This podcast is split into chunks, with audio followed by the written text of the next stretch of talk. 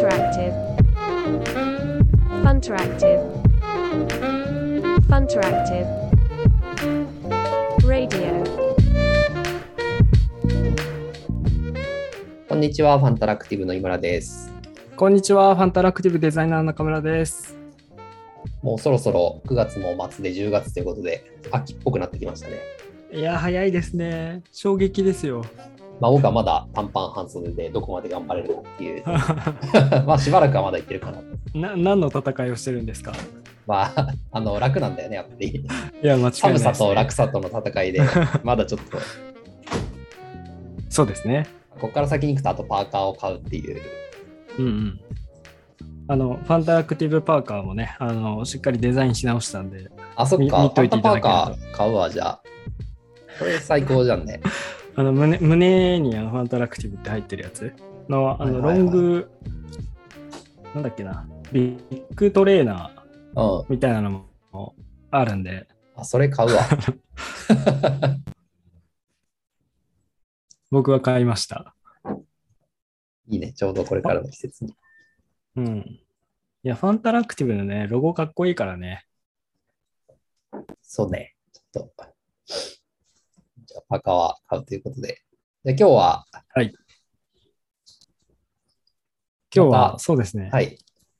ここらであの最近会社のあの弊社の働き方やリモートワークの話とかをね、もうちょっと掘り下げられたらなと思っていて、うん。もうすぐ僕入社して、あ、まだ1年経ってないや。半年超えて、あれ今10ヶ月ぐらい？いやいや、そんなにはいないんじゃない？?2 あれ月だったか ?8 ヶら。月？あ、全然、半8ヶ年ちょっと。うん。ああ、そうですね。正式入社から8ヶ月ですね。はい。まあ、リモートワーク、僕も前職、あの、顔を合わせるのが正義みたいな文化だったので、うん。まあ、リモートワークってどうやってやるんだろうっていうところから入って、で、実際、なんか最近、あ、こうやったらうまくいくんだみたいな発見もいくつかあったので、まあ、その紹介も含めてうん。共有できたらなと思ってます。そうだね。まあ、コロナもね、そろそろ緊急事態宣言も明けて、まあ、これからまたどうなっていくのかわかんないですけど、うんまあ、定期的にやっぱり状況も変わるし、あの、話しておいてもいいテーマかなっていう感じがしますよね、リモートは。そうですね。うん。やっぱ何といっても働きやすいですね、リモートワークは。うん。うん。週末、やっぱ家族が体調を崩しまして、で、やっぱりすぐこうフォローに入れるというか、あ、これはまずいと思って休みを取れるというか、あの判断しやすい。一回会社に行っちゃうとね、なんかあのどういう状況なのか帰ってみないとわからないみたいなのもあったりして。ああ、確かにね、それはちょっと、うん。あれかもね、確かに会社行ってすぐにそこからまた30分で帰ってくるとかってあんまりなかなかしづらいかもしれないね。そうそう。奥さんとかが、あの、なんだ、大丈夫って言言っちゃいそうだなと思って、いや、これは全然大丈夫じゃないな、みたいな判断を自分でできるというか。うんうん。なんかそういうのも含めていいなっていうのは最近、あの直近ですごく感じましたね。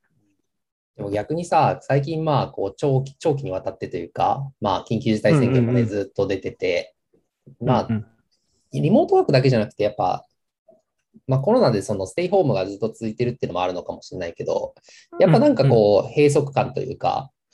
特になんか周りで見てると、まあ社内、社外含めて、なんかこう一人で、まあ一人暮らしの人とかっていうのは、特にこうちょっとやっぱ元気がなくなってる人が多いというか、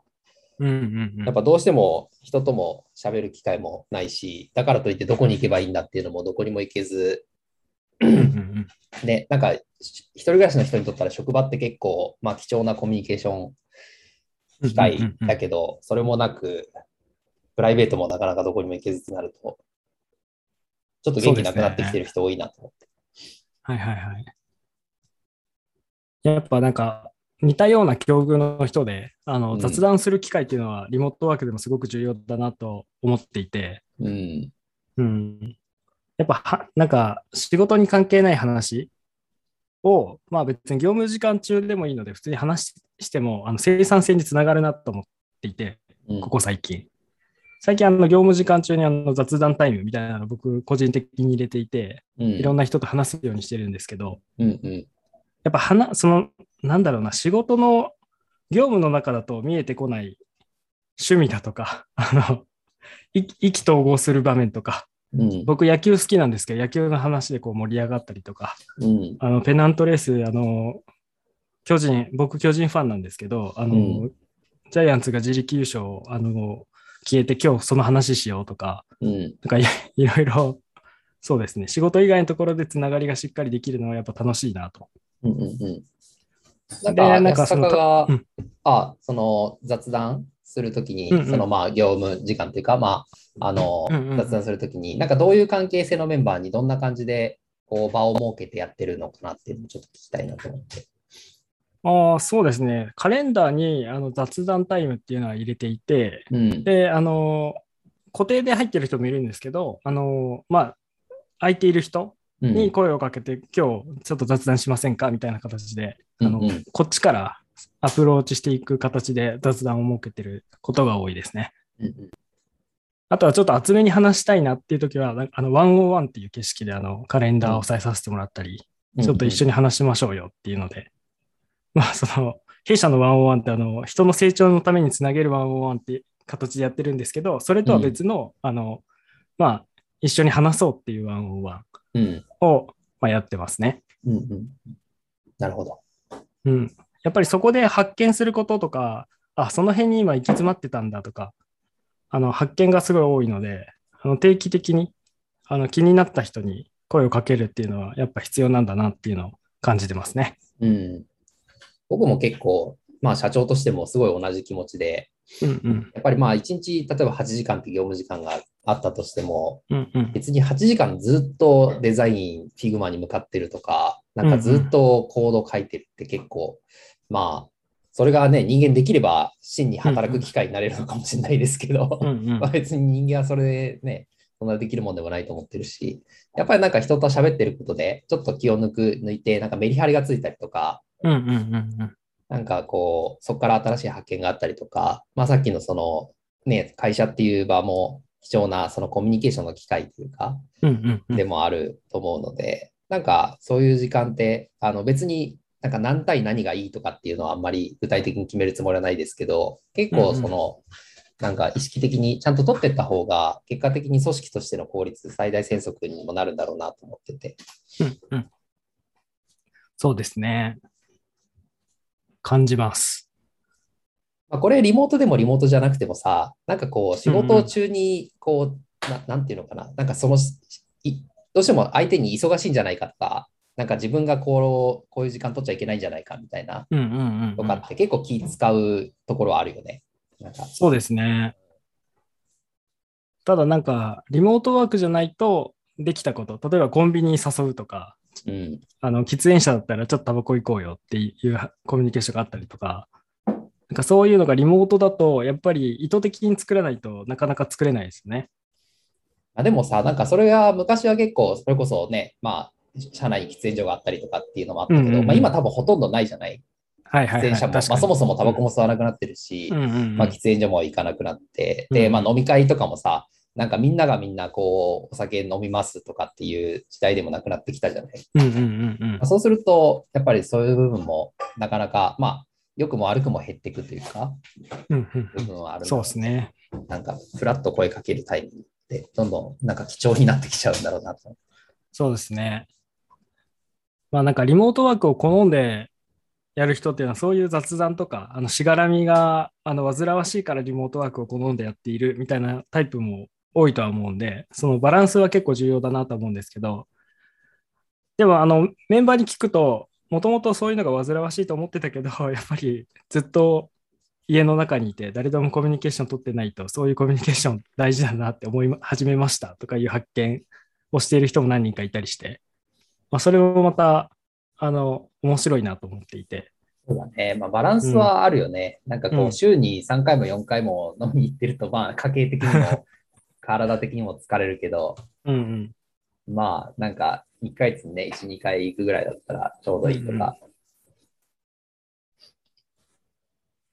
あと、なんか本人がメリットを感じている飲み会とか、そのリモートでも、あのリモート飲みでこういう話をしようみたいな時に、あ、そういう話だったら面白そうですね、みたいなので来てくれる人もいたりするので、うんまあ、ややり方とか工夫で結構コミュニケーションはあの円滑に作れるんだなと感じてます。うん。いや、でも本当、結構これからずっとその、まあ、雑談というか、なんかこう、うんうん人と話す機会を作るってすごく、なんか、まあ、こうやって僕らみたいにリモートワークしてる会社とかにとっても大事なことだなと思うので、そうですね。うん。やっぱ話すことはあの対面じゃなかったとしてもあのすごく重要だなと思っていて、うん。まあ、意思疎通がそのまま業務における生産性につながるなとも思っているので、まあ、そういうのは引き続きやっていきたいですね。そうね。で、まあちょっと逆の話で、逆にこう会議みたいな、なんかもう固定で決まってる会議、まあ例えば定例だったりとか、うんうん。まあ、あの、何か人数を集めてやる会議っていうのは、どっちかっていうと、やっぱ努力目標としては減らしていった方が、なんか改めていいなって最近思っていて、そうですね。それはすごく感じます。あのなんとなくやってしまっている会議とかね。会議がさ、ギチギチに詰まってるとさ、ますます雑談しづらくなるんだよね。なんかこう、そうですよね。うん、最近、あの、Google カレンダーにあの時間分析情報みたいなの出るようになりましたよね。ああ、なんか言ってたね。あの、水口さんがこんなん出てますよ、みたいな。あ、ほん本当ですか？うん。でなんか予定の右の方になんかドロワーみたいな感じで、あの1対1のめあの会議がこのぐらいで、3人以上のゲストがいるのは何時間やってるよみたいな。え結構面白いですね。ー、おーまあでもそういうのも、あれなのかもね。そういう、あ、本当だ。モアインサイツみたいなやつか。こういうのを分析に使いながらね、あの、いろいろ進められるといいですね。生産性の高い時間っていうのはすごく重要なんで。まあ、生産と性といえば、あの、リモートワークですごい妙手だなと思ったのが一個あって、うん。まあ、それすごく今できてるってわけじゃないんですけど、あの、ドキュメンテーション文化。うん。これあのエンジニアの一人の人が強く提唱してくれたおかげで、うん。あ、の、やっていこうっていう雰囲気にはなってると思うんですけど、うん。やっぱ議事録に起こして、えっ、と、参加してなかった人もその内容を知れるとか、うん。いざそのミーティングに参加しようとしたときに過去の議事録を読んで、あの、なんとなく終えるようになっているみたいなのはすごく効率がいいなと思っていて、うん。うん。あの、人が時間を割いてチュートリアルする時間みたいなのは、まあ、ある程度必要だとは思ってるんですけど、それが最小限に抑えられるっていうのは、すごく生産性上げられるなと思っていて、うん。まあ、ドキュメンテーションに関してはまだフォーマットをどういうふうにしていくかとか、あの読みやすいようにするかみたいなのは、今後まだブラッシュアップしていく領域なんですけど、まあ、重要なのはなんか、そういうふうに使っていくんだっていうのがみんなが理解して、あのそういうことをすることによって最大戦速につながるよねっていう雰囲気が作れると、より良くなっていくんだろうなと感じてます。そうだね。うん、なんかドキュメンテーションは本当目的いくつかあると思っていて、まあ一つはさっきのその、まあ、同期的な会議、まあ、最近なんか同期非同期っていうなんかちょっと JavaScript っぽい考え方をすごく意識してるんですけど、まあそういう文章とかで、あの、まあ時間差があっても見れるのが非同期コミュニケーションで、まあ同期的なっていうのは本当に場を置いて、あの、いわいわゆる打ち合わせみたいなことなんですけど、で、ドキュメンテーションを、まあ、することで、その、まあ、例えば共有みたいな打ち合わせ、その情報を誰かに共有しますっていうのを、まあ、時間を、えーある程度非同期でバラバラで、そのドキュメントをま作り、読むことで共有することができる。まあ、それが人数が多ければ多いほど、まあ、レバレッジがかかって、一つのドキュメンテーションの価値っていうのはまあ増えていくんだと思うんですけど、っていうのがまあ一つと、あとは、その、まあ、時間を超えて情報を残すというか、部分は結構あるなと思っていて、そうですね。まあ、特にね、1年後の自分だったりとか、うんうん。まあ、半年後の隣のチームの人だったりとか、なんうんうん。かそういうところに情報を残すって、まあ、その場で打ち合わせするのは、結構その場の理解度としてはすごい高くなるんですけど、うんうん。結果的にじゃあ半年後、3ヶ月後、1年後とかに自分も含めてそれが伝わるんだっけっていうと結構抜け落ちちゃうことが多くて、でなんかファンタラクティブの7年の歴史を思い返してみると結構抜け落ちてることが多いんですよね、そういう意味で。うんうんうんうん。なんか社長の頭の中にしか入ってないみたいなこととかが結構あったりして、やっぱそれって長期的に見たら結構いろんな意味でこう生産性を下げてるなっていうのうんうん。は改めて思うね。特に人数が増えてきてね、今また。そうですね。うん。まあ端的に言うと損失になるんですよね。そうそうそうんうん。なんか成長したはずが、あの、組織には浸透していないとか。う。うん。でついつい楽だからさ、でも僕もその場ではなんか覚えてるんで、なんか将来にあたって覚えてるんだろうと思うんですけど、やっぱり、うんう 実際半年経ってみると何にも覚えてないみたいなことだったりとか、なんか次に帰ってきた人がまた同じとこで穴にははまってるみたいなことは見てると、やっぱあの組織としてそのドキュメンテーション文化を本当に育てていくっていうことが大切だなと思いますよね。そうですね。あとは今後やっていきたい領域で言うと、もうちょっと自動化、あの、お人間のオペレーションが必要なものをできるだけ自動化していくとか、あの、毎回アンケートを取るためのツールとか、あの、簡単な作業なんだけど、ちょっと一手間加えなきゃいけないものっていうのを、まあ、できるだけ自動化して、あの、最大戦策につなげられるような仕組みを作っていかないとなと。まあ、オンボーディングとかもそうですね。あの、うんまあ、一番最初絶対、あの、なんだろう、対面で人間とのコミュニケーションは絶対必要で、その思いとか、しなんだろう、信念みたいなの、弊社として大事にしていることのコミュニケーションは、えっと、対面コミュニケーションで伝えつつ、まあ、そのドキュメンテーションでもちゃんと読んで理解しやすい状態を準備しつつ、で、あの定期的な振り返りがこう自動的にこう入るとか、あの自動化できるポイントみたいなのはありそうだなと思っているので、まあ、重重要度に合わせて、まあ、優先順位決めていろいろ作っていかないとなっていう気持ちで今おります。ねまあ、そこの自動化の業務を設計するっていうのは、まあ、ファンタラクティもそうだし、あの他社でもこれから結構重要な力になってくるでしょうね。そうですね。うん。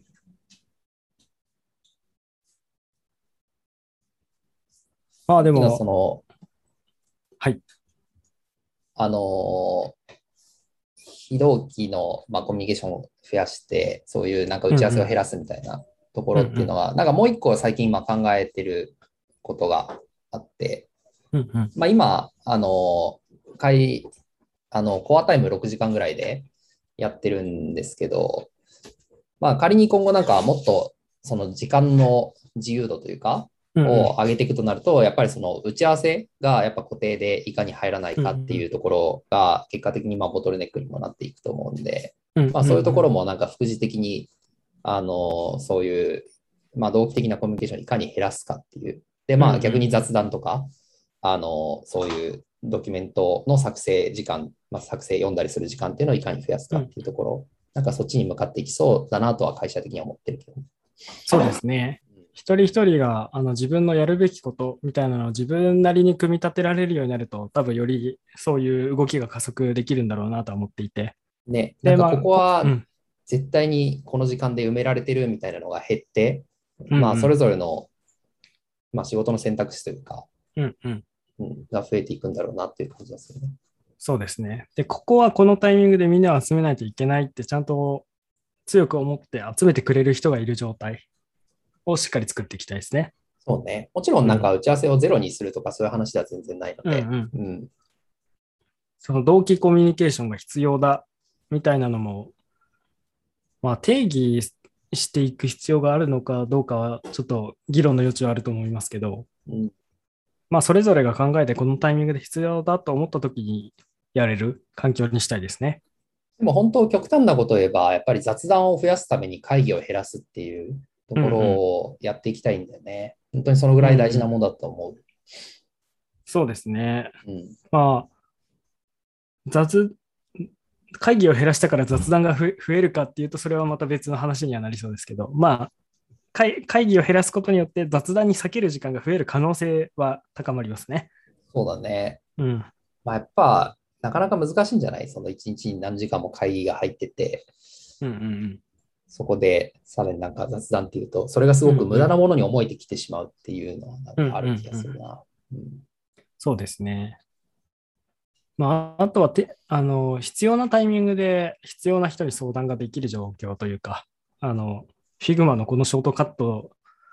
の話とか、新しい機能発見したんだけど、これ知ってるみたいなのって、やっぱなんだかんだでメリットをたくさんあると思ってて、うん。なんかそういうのを自然とあの発信して、え、ちょっと話そうよみたいな感じになる文化を作れるといいなとは思ってます。うん。社内でそういう質問してるときね、エンジニアとかデザイナーとかでもなんか教えてもらったりすると、結構みんな喜んで、ね、すごい短時間で問題が解決できたって言って。うんうん、そうですね。うん。今、デザイナーの、まあ、シニアデザイナーのメンバーが結構そういう発信をしてくれて、みんなを巻き込んでくれたりするので、うん。あのいい雰囲気になっていってるなっていうのは実感値としてあるんですけど、よりその輪を広げていきたいですね。そうだね。うん。結構話しました、もそうね、まあ、リモートワークから、まあ、ドキュメンテーションだったりとか、ちょっと会議の時間の使い方とかの話もなりましたけど、中村君的には最後ちょっとまとめておきますか？う。なんですかね、やっぱリモートワーク、最初懐疑的だったんですけど、やっぱりやり方とか、一緒にいるメンバーのことを必死に考えながら作っていくと、すごいいい形で、あの、生産性の高いリモートワークっていうのは作れるだろうなっていうのを最近確信に近い思いで感じてるので、まあ、よりなんか、なんだろうなか、この辺は会社がしっかり伸びていって成果として世の中に発信できたらいいですね。ああ、そうだね。うん、そこがないと説得力がね。そうですね。まだ今、あの、20人弱のチームなんで、しっかりと人数も増やしつつ、それでもリモートワークすごくうまくいってる会社として、ちゃんと PR じゃないですけど、発信できたらいいですね。そこは頑張りましょう。頑張りましょう。はい。じゃあ今日はこんな形でまたよろしくお願いします。はい、よろしくお願いします。